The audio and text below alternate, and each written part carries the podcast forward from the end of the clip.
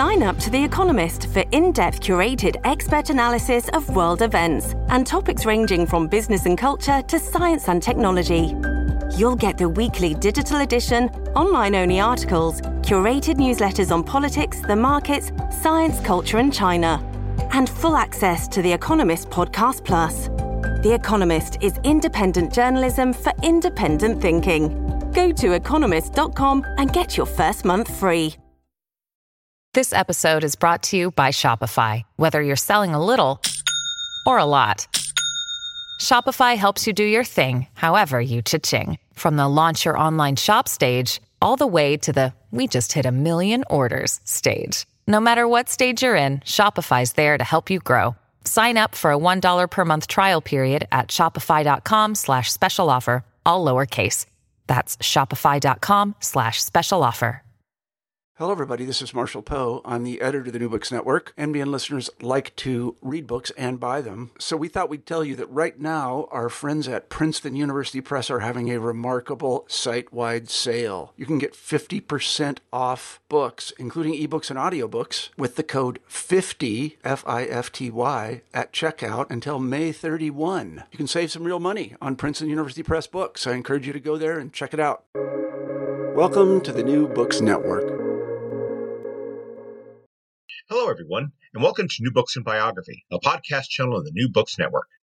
I'm Mark Clovis, and today I'm talking with Kate Clifford Larson, author of the book Walk With Me, a biography of Fannie Lou Hamer. Kate, welcome to the New Books Network. Thank you for having me, Mark. It's nice to be here. Well, it's nice to have you on our show. I was wondering if you could start us off by telling our listeners something about yourself. Well, um, I'm a historian and a biographer specifically. Um, I uh, I actually have my MBA, and I used to work for an investment bank before I decided I didn't want to do that anymore. And I went back to school and got my master's and PhD in women's history and African American history. And um, that is what I've been doing for the past 25 years, and I just love doing it every single day. I, I, feel fortunate to be a historian and be able to write and publish books about so much history that hasn't been recorded before. It's obviously a great background to write about someone like Fannie Lou Hamer. What led you to undertake a biography of her? Well, it actually started back um, in the 90s when I started my uh, master's program at Simmons University in Boston, and I was taking an African American history course. I became very interested in Harriet Tubman at the time, uh, whose biography was the first book that I wrote, um, and that's what my dissertation was at the University of New Hampshire. And um, I learned about Hamer during that time period, and she always stuck with me, like uh, Harriet Tubman stuck with me. I couldn't shake her. I still can't.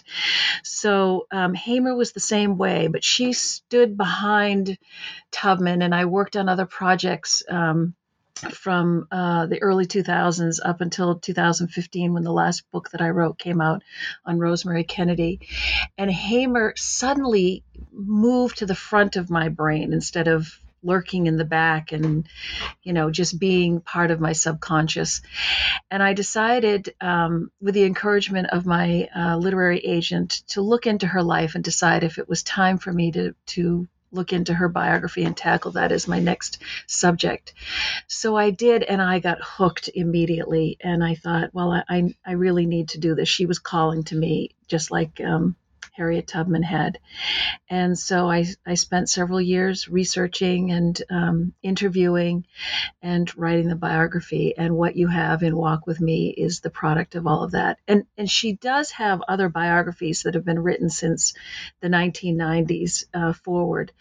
But I just felt that I had a perspective and um, new sources to look at that might add to what we have known about her.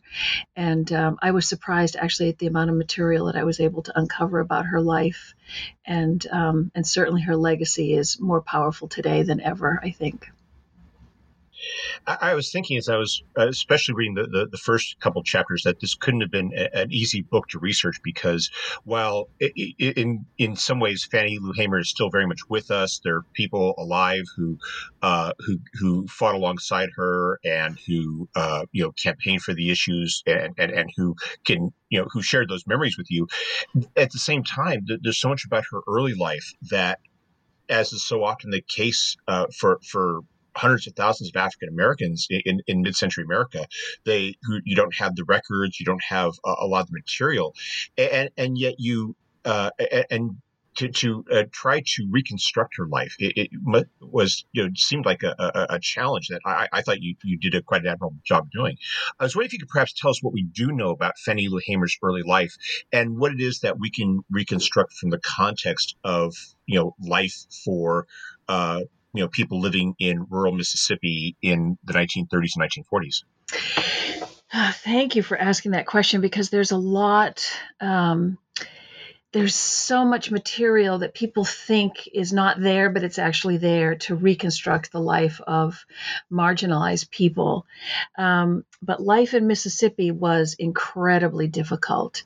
Mississippi has the reputation um, or the record for being the most violent state in the nation. It holds the record for the most lynchings in the country.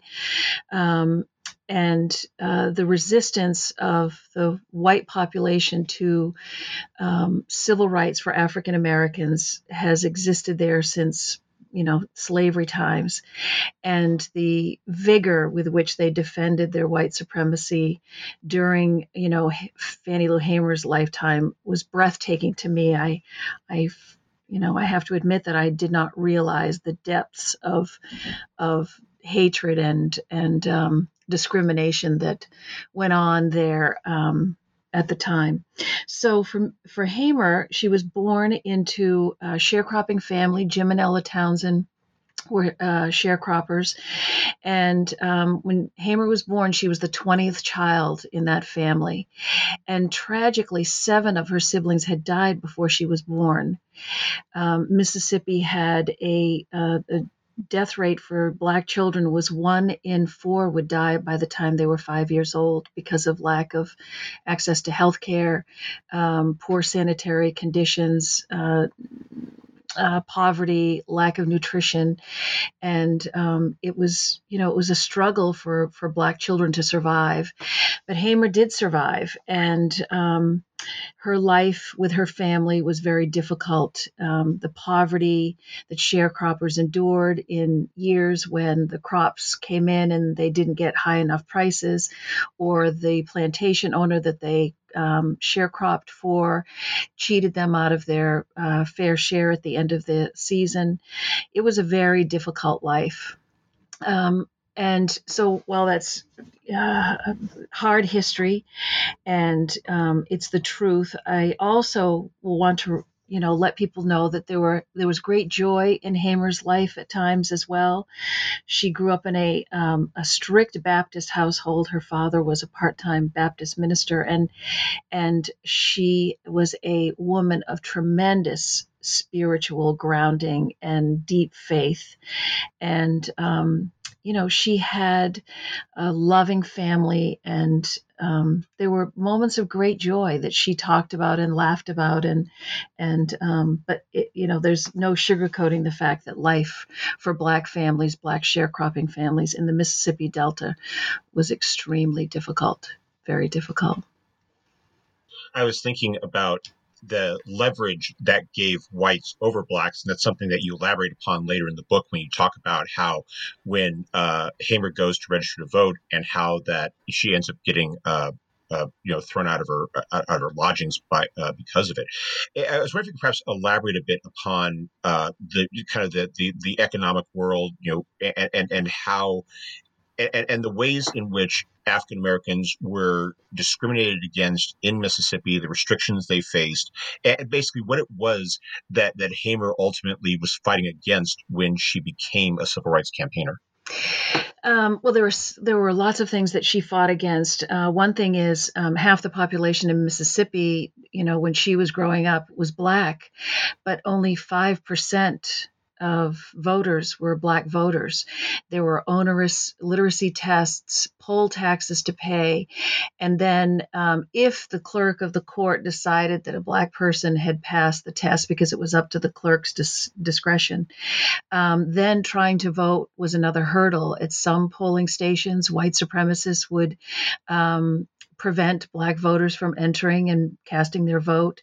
Some were threatened with violence. Some endured violence in trying to vote. So it really was a, a very difficult place for people to exercise that right.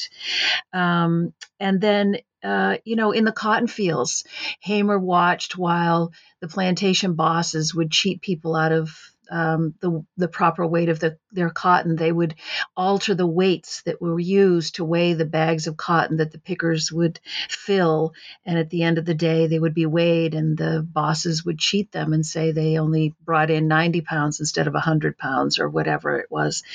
And so Hamer observed that, and the how people were fired from their jobs if they tried to register to vote or you know they couldn't talk back to any uh, white person or you know there was deep segregation and uh, domination in that community. So she grew up watching that and observing it and was frustrated by it the housing was inadequate schools were not equal only 20 to 21 cents out of every dollar that went to education went to black schools the rest went to white schools so these were things that just existed. Uh, you know, the roads in towns that were in the black neighborhoods were not paved at the time. Only the roads in the white neighborhoods were paved. Um, you know, public services ended uh, at the edge of a black community. So um, these were the things that she would end up uh, fighting against, as well as trying to change the laws surrounding uh, voting rights, and um, because that's what she endured. What was it that led her to go from being a you know the, the wife of a sharecropper, a someone who who uh, worked you know it, it you know in a variety of occupations to become a civil rights activist? What what what about uh, her life led her in that direction, which so many other people were, were oftentimes very hesitant to undertake. Um, and that's a good point. A lot of people were hesitant or refused to be involved in civil rights in Mississippi because of the violence um, that they would in, in face if they participated in any sorts of civil rights activity. So um, she observed that, and and of course it was a caution to her to not get involved. Um, she had married a man by the name of Perry uh, Pap Hamer in 1944, and they struggled with infertility. She had um, several miscarriages and reportedly two stillbirths, which crushed her. She came from a big family and she wanted to have children with Pap. Uh, they did adopt two little girls from uh, local families who could not take care of the, the, young babies, but she wanted to have children with PAP. And it turns out she had fibroid tumors and in 1961, they were creating a lot of discomfort and pain for her. So, on the pla- plantation where they were sharecroppers, uh, the W.D. Marlowe plantation outside of Ruleville in Sunflower County, um, the plantation wife uh, said to Fannie Lou Hamer, Why don't you go to Dr. Charles Dorough Jr. in Ruleville and he will remove the tumors and then you might be able to get pregnant? So Hamer decided to do that and she had the surgery uh, Charles, Dr. Dorough was a white doctor in the Ruleville Hospital. And so she had the surgery. She went home to recuperate. And the plantation cook reported to her that she'd overheard Mrs. Marlowe saying to a friend that uh, the doctor had sterilized Fannie Lou Hamer. And he never told Hamer. And she was crushed that this had been done to her without her permission and without her knowledge. And it sent her into a deep depression. And she was filled with anger and hate. And she struggled with her faith because she wanted to know why God would let that happen to her. Well, she pulled herself out of it and was determined that she wasn't going to let this happen to her again. She wasn't going to be mistreated again, but she didn't know what to do. She didn't know how to affect change. But she knew that she had to do something. And in August of 1962, a group of young people, civil rights workers that belonged to the Student Nonviolent Coordinating Committee, which had been established in uh, a, a, year before. Um, the organization was called SNCC for short, had come to Ruleville, Mississippi, and had a meeting at Hamer's church. And they wanted to talk about voter registration and they uh, told people that it was their right to vote and that what Mississippi was doing was wrong. And these young people were there to help them pass that test if they wanted to make you know that choice to do that and face the repercussions out of the 200 people that were at the meeting hamer was one of 18 that raised their hands and the next day they they went and um, uh, she had decided to take that first step towards making a difference in her life and the life of her community. Um, and that's where I see Fannie Lou Hamer, a reborn woman who came out of the depths of, of this depression and hatred to start a new life um, geared towards making a big difference in her life. Now, your book is a biography of Fannie Lou Hamer, but in some ways that is only part of what it is because you interweave her life into the civil rights campaign that's taking place in Mississippi during that time. And you focus in particular upon this voter registration drive that, that SNCC was undertaking. And I was wondering if you could perhaps explain why that was such an important goal and how Fannie Lou Hamer participated in it. Did she uh, focus upon registering others? Did she focus upon registering herself? And what sort of obstacles did she face in that process at that point? So, um, SNCC arrived with a mission excuse me, to go into communities and find out what the people in the community wanted, not to impose their own views. These were a lot of well educated young people that were coming from other places. And they were also to look for leaders in the community, not to lead the people themselves, but to find the leaders that live there that were part of the community. So, um, they had learned from people in Mississippi that voting was a right that they were eager to have and that they viewed that as the only way to make change in Mississippi. And so that's what SNCC was hoping to do to help people find ways to pass those tests. So when Hamer did go and take that test, um, when she arrived home that night, uh, her the plantation boss, uh, Mr. Marlowe, uh, arrived at their cabin and he told Fannie Lou Hamer, "You go and take that test and take it back." And she said, "No, Mr. Marlowe, I went there to register to vote for myself, not for you." And he said, "Well, if you don't do that." Um, you know, I, there's going to be repercussions. And she, so she refused. And so he evicted her that night. He told her that they weren't ready for that in Mississippi. So at that point she had been this what happened to her is what happened to others. They try to register vote they lose their jobs. So um, SNCC hired her because they knew they could see that she was already a leader in the community which i talk about in the book how she evolved from this this poor child of a sharecropping family to be a leader in the community. And um, and as a woman that that was an incredible uh, point that I try to make that there there was something really special about Fannie Lou Hamer, and SNCC recognized it. So they hired her and they started training her and giving her the resources and the paths towards more expansive leadership in the community and in the fight for civil rights and voting rights. And across the South, voting rights was a problem. It wasn't just in Mississippi, although Mississippi seemed to be the most vicious about it and uh, most violent. Um, but in the South, it was a problem, and that's what SNCC was hoping to help move the needle forward and to get attention from the rest of the nation to say to see what was happening there. But it was slow going. But Hamer was determined and with the help of those SNCC uh, young people, she was she felt that she could make a difference, and um, she certainly did.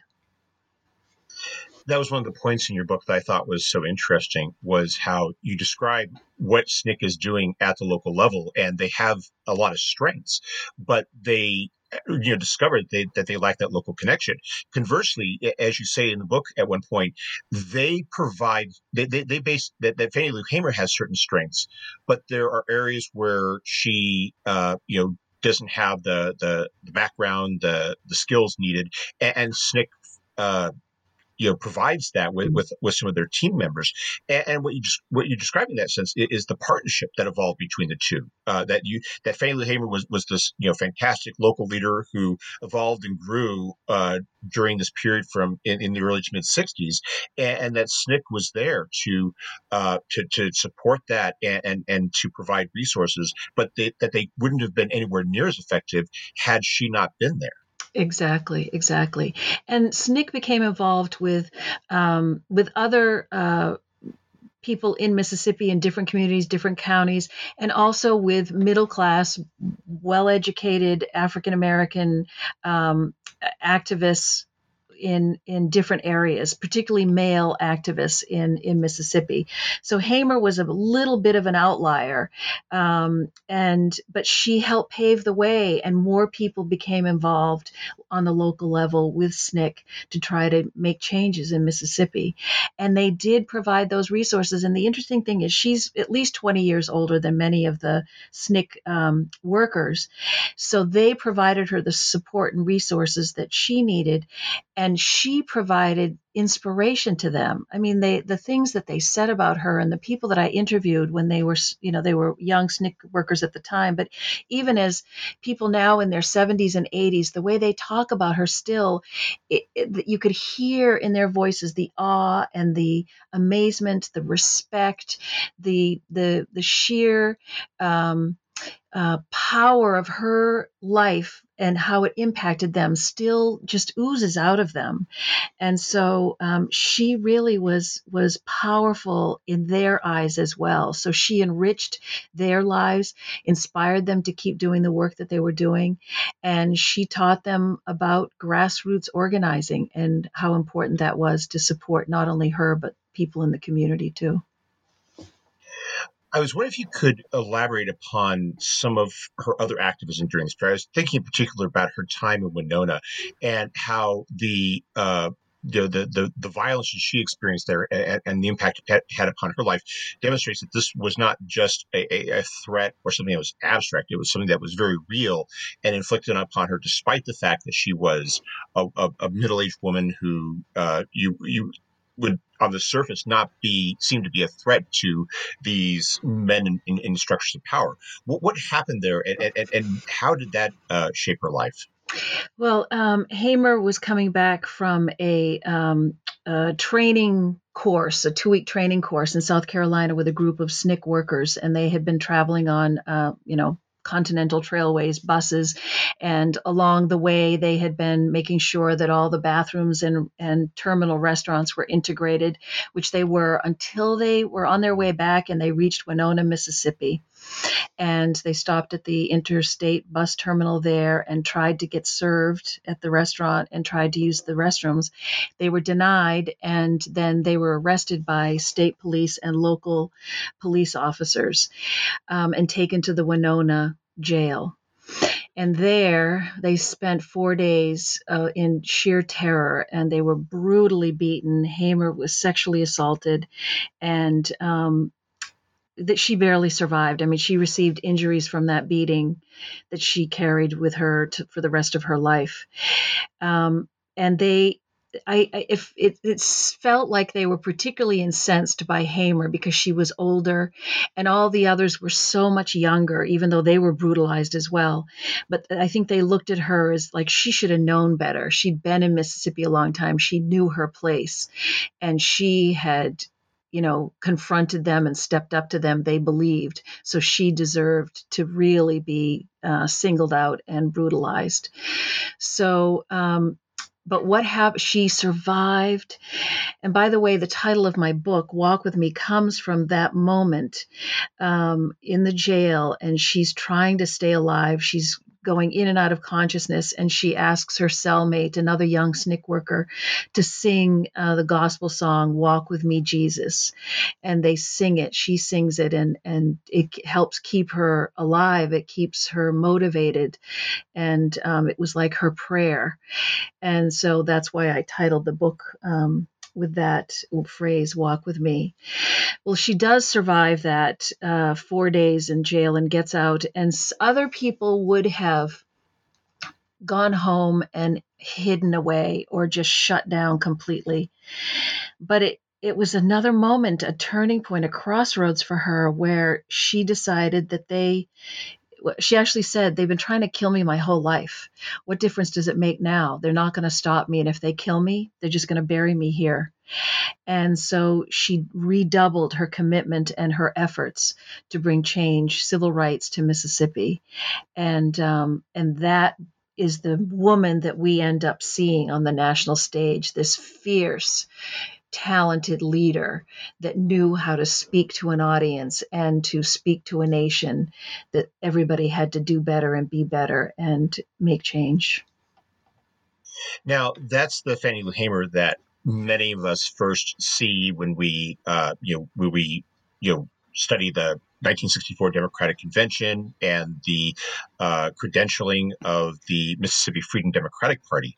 But and I must confess, I didn't know this till I read your book that before then she had run for Congress and mm-hmm. that it was part of this campaign. I was it, that's why I find fascinating reading about this in the context of Winona. Not only does she redouble her efforts, she increases her profile, and mm-hmm. she does so in a way that is such an overt challenge. I mean, it's one thing to, to, register to vote; it's another thing to try to take the reins of power away from the people who are who are in these public offices it is it is really remarkable that she puts herself out there even more and she receives more attention not only from you know black communities and civil rights organizations but from the white supremacist community that is very well organized. They have their secret you know sovereignty commission that's like their own private uh, FBI and they have, you know, the Citizens Councils, which is like a white collar uh, Klan, and they're spying on her and they're watching her and they're, you know, it is very, very scary. But she helps found the Mississippi Freedom Democratic Party as a party that truly represents Mississippians because it was more diverse. The all white Mississippi regular Democratic Party was all white people, and um, they would not allow black people to vote. So this new new party wanted to prove to the world that yes, African Americans wanted to vote because the white people were saying African Americans don't want to vote. And so, and she also wanted to show people how you can run for office. You can be bold. A woman could run for office, which I need to remind people back in the 60s, not too many people and women around the country were running for office. So she decides she's going to run for office too, which is it is so remarkable that she does that. And um, so she runs in the you know in in the primaries. She loses but she is not deterred because it inspires people. And they she draws attention to voting rights and to um, the state of politics in mississippi. And so other black mississippians step up and and try to register. It really eh, she is just brilliant and courageous. And um, and and filled with determination that she is going to make a difference and they're not going to they're not going to stop her until you know she's dead and as you explained, that run in 1964 is the springboard to what she tries to do with the MFDP in uh, Atlantic City.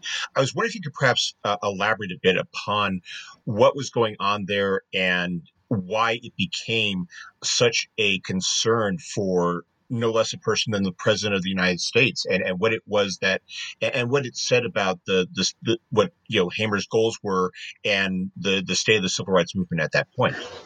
So um, Hamer and her colleagues in Mississippi knew that um, you know, the, the President Johnson was in favor of civil rights legislation, and um, they wanted the world to to see that the the southern states, Mississippi wasn't the only one, were trying to prevent any civil rights legislation from moving forward. So the Mississippi, black Mississippians wanted to support Johnson and they wanted to represent all the people of Mississippi. So they determined they would challenge the seating of the all white Mississippi Democratic delegation going to Atlantic City, who were presumably going to vote for Johnson as the nominee for the presidency that November. And Hamer and her colleagues wanted to challenge their right to sit on the floor of the convention and vote. So the Credentials Committee is this committee that's part of the Democratic Party convention system where they take on and consider challenges like challenging the seating of delegates. And so they were uh, given the opportunity to argue their case in front of the Democratic um, committee, the credentials committee. And Johnson, in the meantime, he's worried about the southern states, um, the Democratic parties in the southern states, because they were collectively, white Democrats were collectively angry about Johnson's preference for um, civil rights legislation. In fact, in the summer of 1964, he passed, he signed the Civil Rights Act of 1964, which infuriated southern states. So at the convention, he was worried about keeping that coalition of very racist, uh, conservative Democratic delegations in the party and voting for him because George Wallace of Alabama, if people remember the racist governor there, um, he was threatening to start a third party that would threaten the, the, the power of the Democratic Party across the country. So Johnson was delicately trying to balance all of, of these different uh, delegations that had two diametrically opposed goals. And so he was worried about this challenge to the seating of um, the all white Mississippi delegation, even though he knew that the MFDP, the Fannie Lou Hamer's party was right and that they deserved to be sitting on the floor, but he couldn't allow it. So, uh, he that's what and so there's this extraordinary intervention where, where and he's also concerned because you know the convention's being nationally televised. Right. he's trying to he's not just having to worry about the southern states he's having to worry about how the democratic party is going to appear to the rest of the nation at a time when there's this growing sympathy for civil rights. I mean he's walking this line. And you have fannie lou hamer and the mfdp you know posing this very visible challenge to what uh, johnson uh, is to, to, what's happening at the convention. Right, because the Republican Party was anti-civil rights, so there there wasn't any controversy going on with with the Republican Party at the time. And in Mississippi, there was so much violence against um, these civil rights workers. They were conducting uh, Freedom Summer happened, then. then 850 young volunteers from around the country descended on Mississippi to help with voter registration and freedom schools and community centers and things like that. And the violence was tremendous in Mississippi. Three civil rights workers were killed uh, Mickey Schwerner, Andrew Goodman, and, and Jim Chaney. And um, so that had hit the national news. Their bodies had been found a couple of weeks before the convention. So there was a lot of attention uh, centered on Hamer's you know new democratic party and what they were going to do and protesters were coming from around the country so johnson was you know, very concerned about what was going to happen. But when Hamer got to the podium to argue her their challenge. Um, she followed like Martin Luther King and other civil rights activists who spoke, and they were fine and everything. Um, and NBC News was there covering the entire convention and all these side meetings live on TV all day long. And there, Hamer comes up and goes to the table to give her speech. She has no notes. She just speaks from the heart. She tells people about what happened in Winona. She tells them about their homes are shot at, how they lose their jobs because they're trying to fight for equal rights and the, the ability to vote. She's so powerful that Johnson is in the White House watching this and he's afraid. So he calls a press conference in the middle of her speech. NBC News pulls away from her speech to record him at the White House. And he stands up to the podium and says something to the effect of I want to remind everybody that uh, President John F. Kennedy was shot nine months and six days ago. And he said it like two or three more sentences and then he left. It was just enough so that Hamer finished her speech. So when NBC returned to the Credentials Committee hearing room, she was stepping down. And Johnson thought he had like dodged a bullet, that he, it was, you know, phew. But he didn't because that night NBC News replayed her entire speech to the nation, which was shocked thousands of telegrams flooded the White House, Congress, uh, Atlantic City. People saw a real person there that had was experiencing these horrors and while the nation had watched these awful things happening that came on the news periodically it was the power of Fannie Lou Hamer right there her voice just really struck a chord with white and black people across the country. And um, that was the power of Fannie Lou Hamer. Now, unfortunately, uh, Johnson and Humphrey and the Democratic Party, they were still very concerned about the Southern white Democratic parties fleeing. So they negotiated a deal where the MFDP got two non voting seats.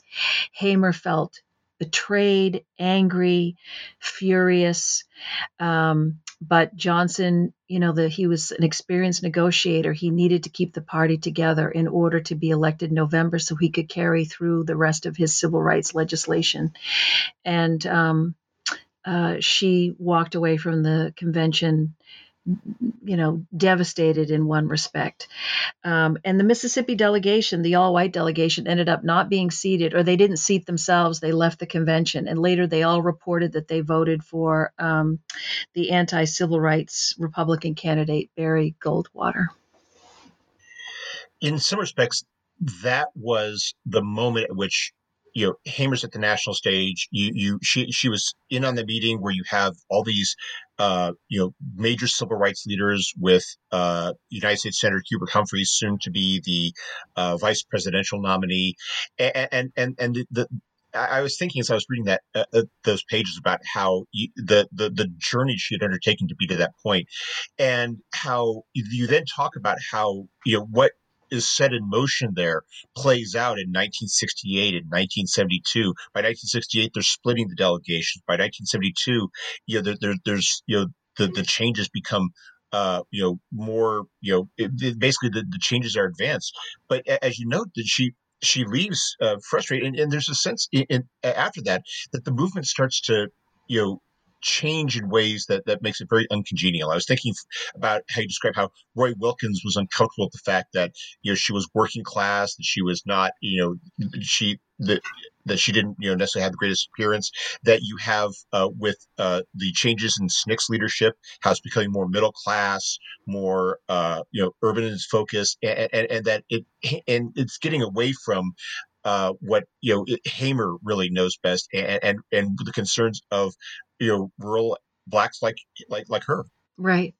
And doing that research, it was such an eye opener for me to, to read um, the the meeting minutes for the SNCC meetings. Hamer was not part of some of those meetings. Some of them were held without her being invited. And some of the young SNCC workers were becoming more militant. They were drifting towards, you know, the Black Power and Black Panther movement, and um, they were tired of the nonviolent protest uh, philosophy. And then they were complaining about her that she was old and she was out of step, and they were tired of her. It was time for them to move up and do things, and and it I just found it very hurtful in some respects. And I understood it. You know, young people are that way, but she, you know, she understood how they felt. She knew that they wanted to be more, more empowered, but she didn't believe that violence was the way to do it.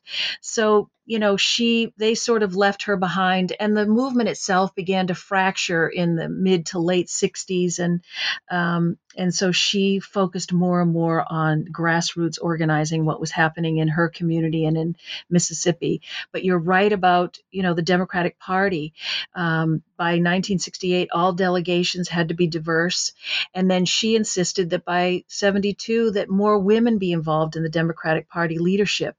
And um, she helped advance Democratic platform um, uh, ideas about um, addressing food insecurity and housing insecurity and access to Medicare and low cost Medicare and providing insurance to poor people and um, all sorts of you know preschool education and uh, all these things that we're still fighting for. But she was there at the beginning, demanding that the Democratic Party include these as goals for the nation as part of the party platform, and so she really deserves a lot of credit for that, even though she did walk away from 1964 very disappointed and disillusioned. But I also look at it as part of her naivete as a new political person on the national stage, and everything was one way or no way. And um, she fought for that and she had not learned about negotiating or she just didn't want to negotiate it was that was her style I, I thought it also seemed in in her final years that that she was, yeah, you know, that she was you know paying the price for all that she had sacrificed. You described her her health wasn't very good. Uh, she had suffered. She suffered from uh, cancer.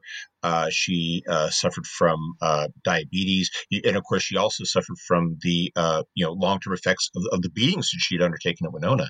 And, and, yet, at the same time, it's it's also it, it, it was satisfying to see that she was able to witness some of those changes and and and see that that that her life did have uh, a, a, a, change for the better for her community at the end.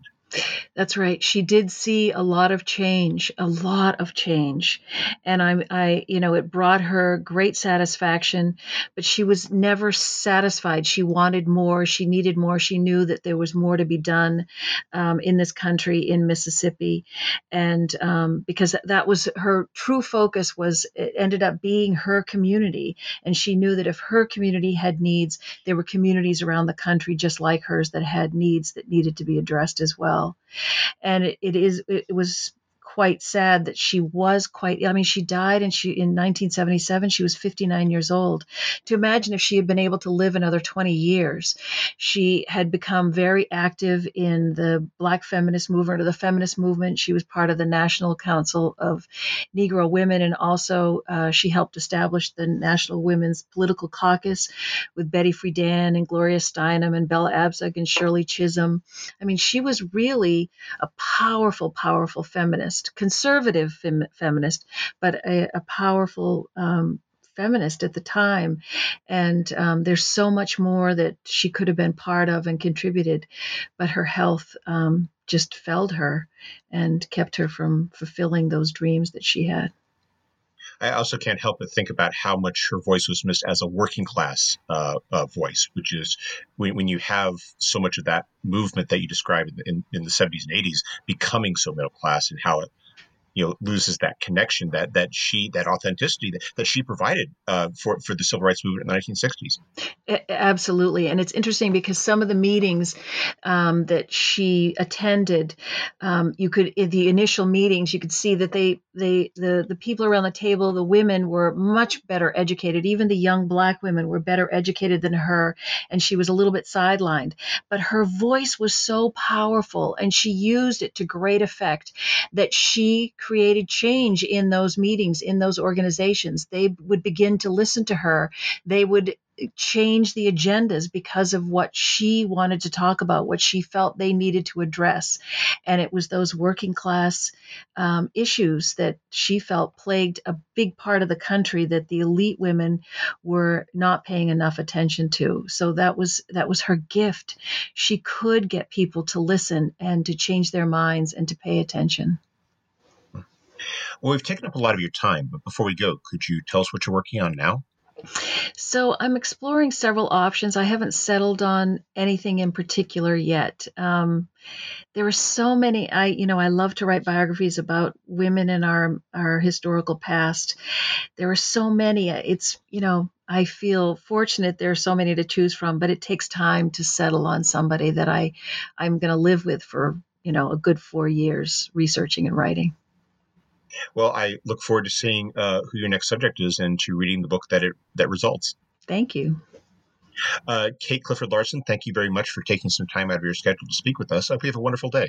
Thank you. You too. Bye.